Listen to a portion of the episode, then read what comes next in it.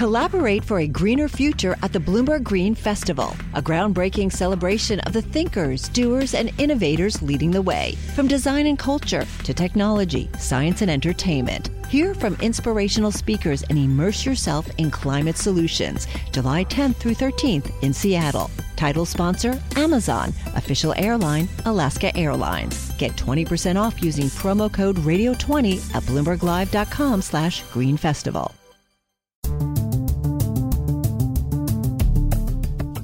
This is Bloomberg Crypto, a daily Bloomberg iHeart podcast. It's Tuesday, October 4th.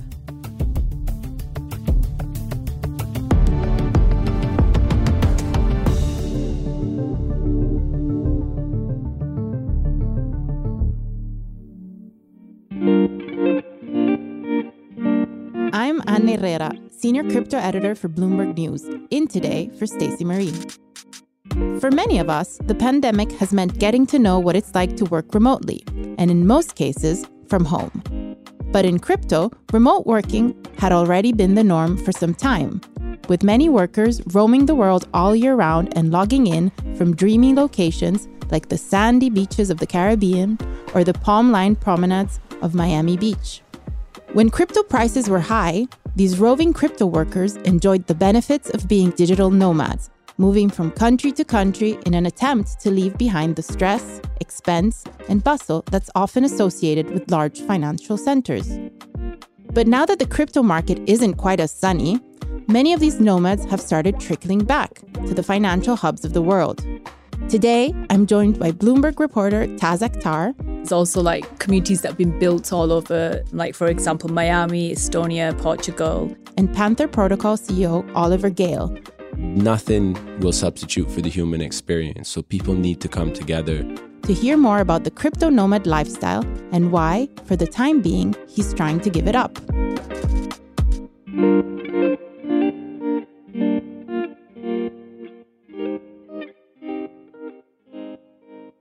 Hi, Oliver Taz. Thank you for joining me. Hello. So let's start. Taz, do you want to tell us how you know Oliver, how you guys met, and how he ended up being in one of our stories? Yeah, sure. So I met Ollie back in Miami in April 2019. So we met at a crypto dinner hosted by the Cardano founder Charles Hoskinson. Um, back then, we were actually in a bear market as well, right? Yeah. Well, I don't know what crypto was trading at, but it was like well into a bear market like we are now. Um, and yeah, so he told me about his exchange called Bitt, which is headquartered in Barbados. And then we kept in touch via Instagram, and here we are. Yeah, it was pretty, I guess it was pretty organic. But I think during that dinner, we mostly talked about travel, you know, chasing sunsets. And Ollie was showing me pictures of like Barbados and his lifestyle on the road. I was talking about Ibiza quite a bit. So we both kind of had a similar lifestyle, right?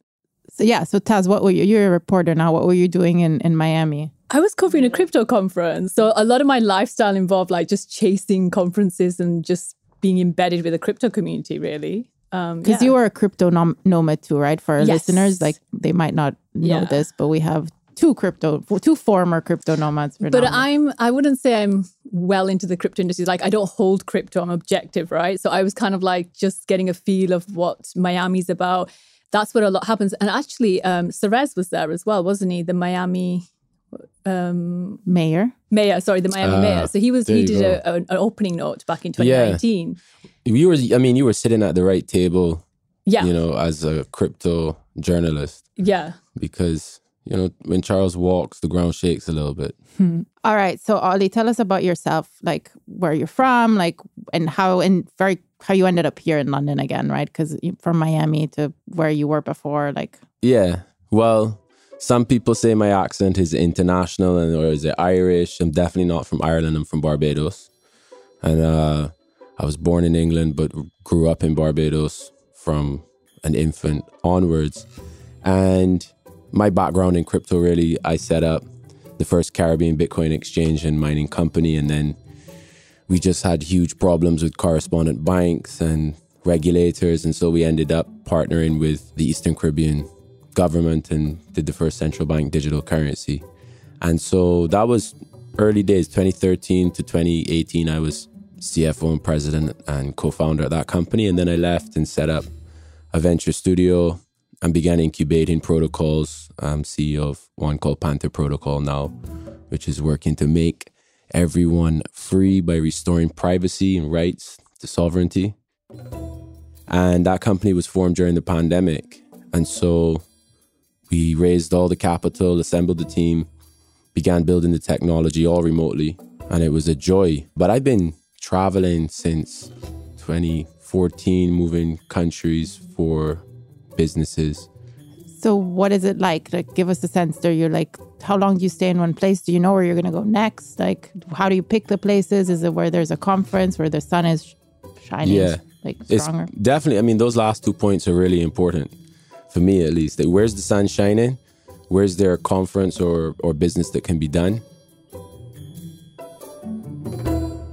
I feel like at this day and time, you can do business remotely quite effectively. And so I can really operate, you know, we operate across almost all time zones as well, because it's not just one uh, company. There's a, a UK credit platform, there's a Gibraltar uh, protocol business, there's a Delaware protocol business, there's a Cayman fund, there's the Barbadian exchange.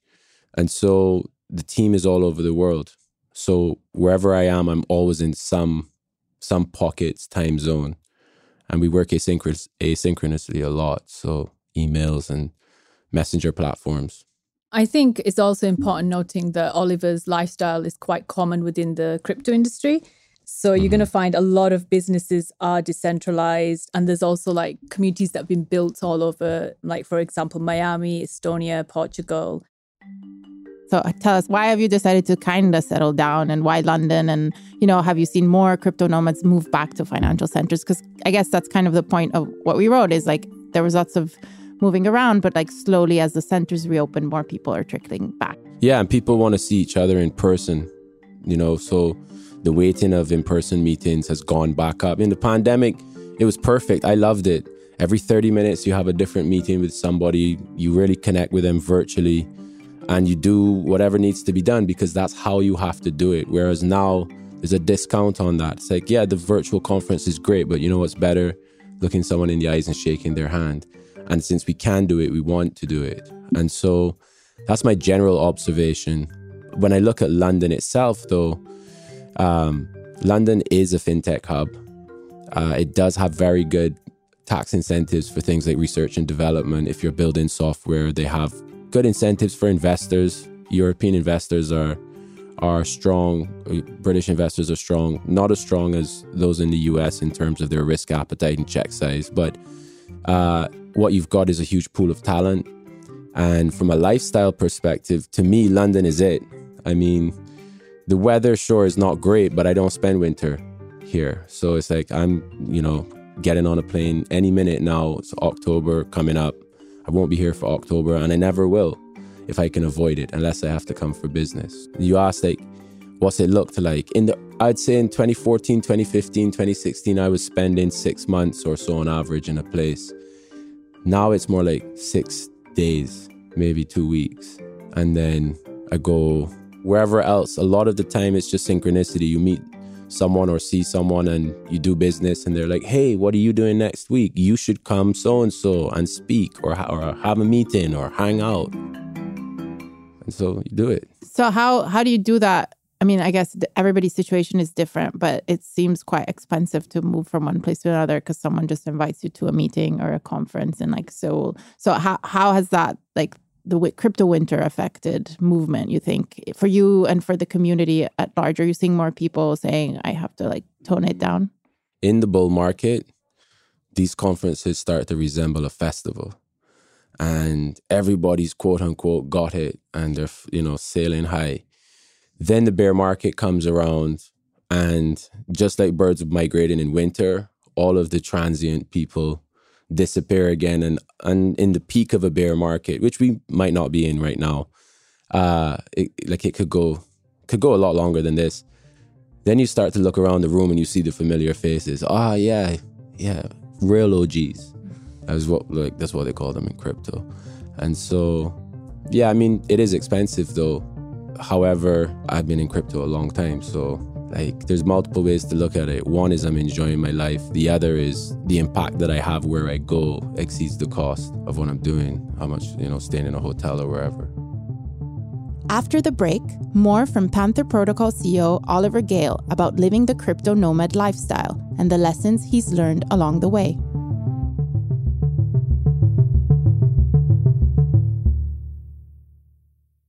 Success is more than the final destination. It's a path you take one step at a time. It's discipline, it's teamwork, and it's the drive and passion inside of us that comes before all recognition. It's what Stifel's been doing for over 130 years. Quietly, yet strategically, Stifel's become one of the fastest growing wealth management and investment banking firms in the country. Our financial advisors go beyond traditional wealth management to provide clients with direct access to one of the industry's largest equity research franchises and a leading middle market investment bank because success is the drive it takes to keep climbing, the passion to keep investing, the best of each of us made better by the best in all of us. And that is where success meets success.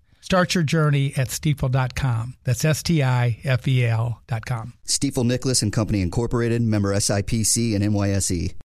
Collaborate for a greener future at the Bloomberg Green Festival, a groundbreaking celebration of the thinkers, doers, and innovators leading the way. From design and culture to technology, science, and entertainment. Hear from inspirational speakers and immerse yourself in climate solutions. July 10th through 13th in Seattle. Title sponsor Amazon. Official airline Alaska Airlines. Get 20% off using promo code radio20 at bloomberglive.com slash green festival.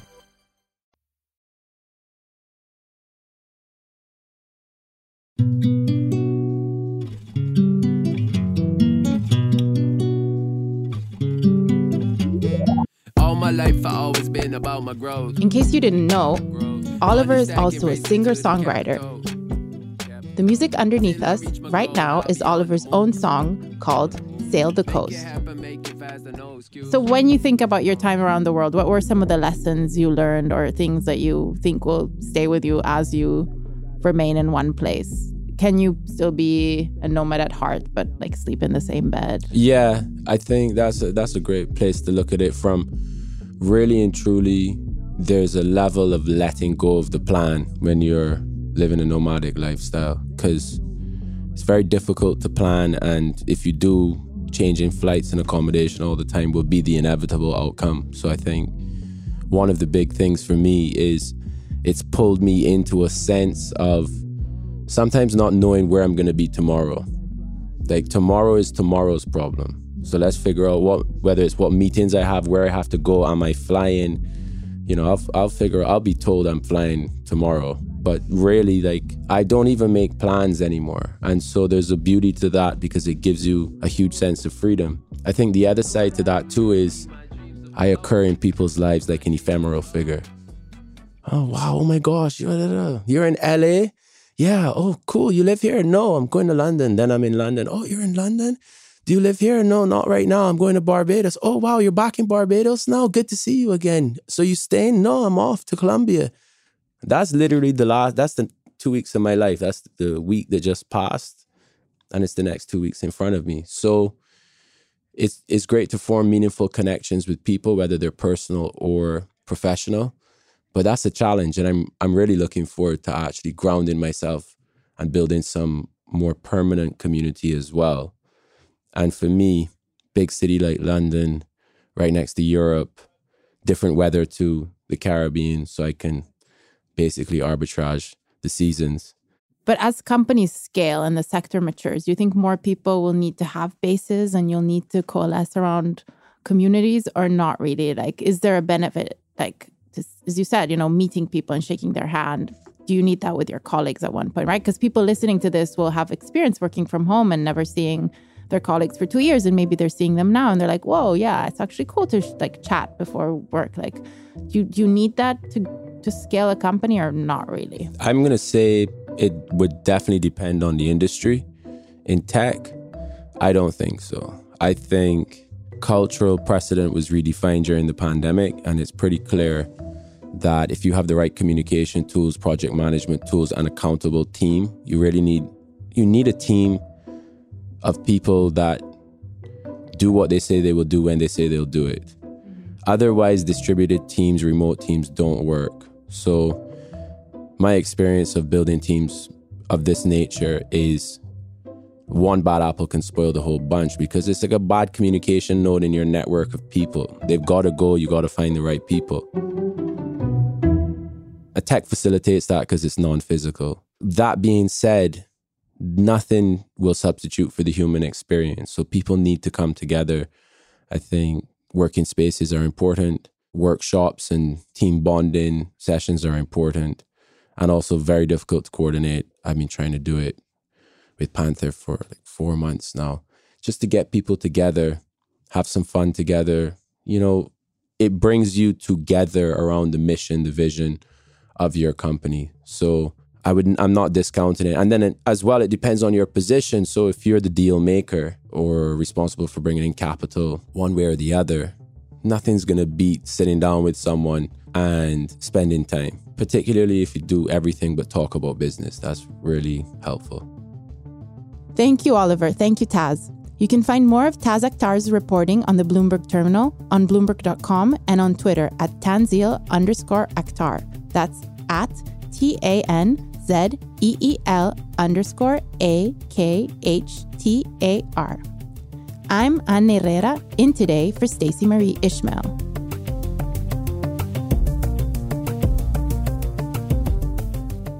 On the next episode of Bloomberg Crypto, Adam Neumann, known for founding WeWork and popularizing the idea of co working spaces, as well as for extravagant and eccentric behavior, is back. And this time, there's a crypto angle. This is Bloomberg Crypto, a daily podcast from Bloomberg and iHeartRadio. For more shows from iHeartRadio, visit the iHeartRadio app, Apple Podcasts, or wherever you get your podcasts. Send us your comments, questions, or suggestions for the show to crypto at bloomberg.net. Or find us on Twitter, we're at crypto. The supervising producer of Bloomberg Crypto is Vicki Vergolina.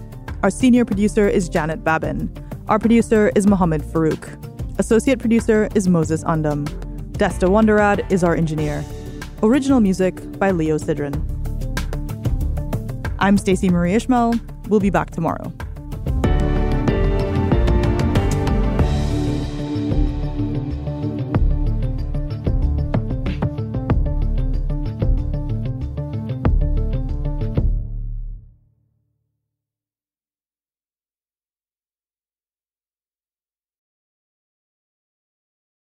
Collaborate for a greener future at the Bloomberg Green Festival, a groundbreaking celebration of the thinkers, doers, and innovators leading the way. From design and culture to technology, science, and entertainment. Hear from inspirational speakers and immerse yourself in climate solutions. July 10th through 13th in Seattle. Title sponsor Amazon, official airline Alaska Airlines. Get 20% off using promo code radio20 at bloomberglive.com slash green festival.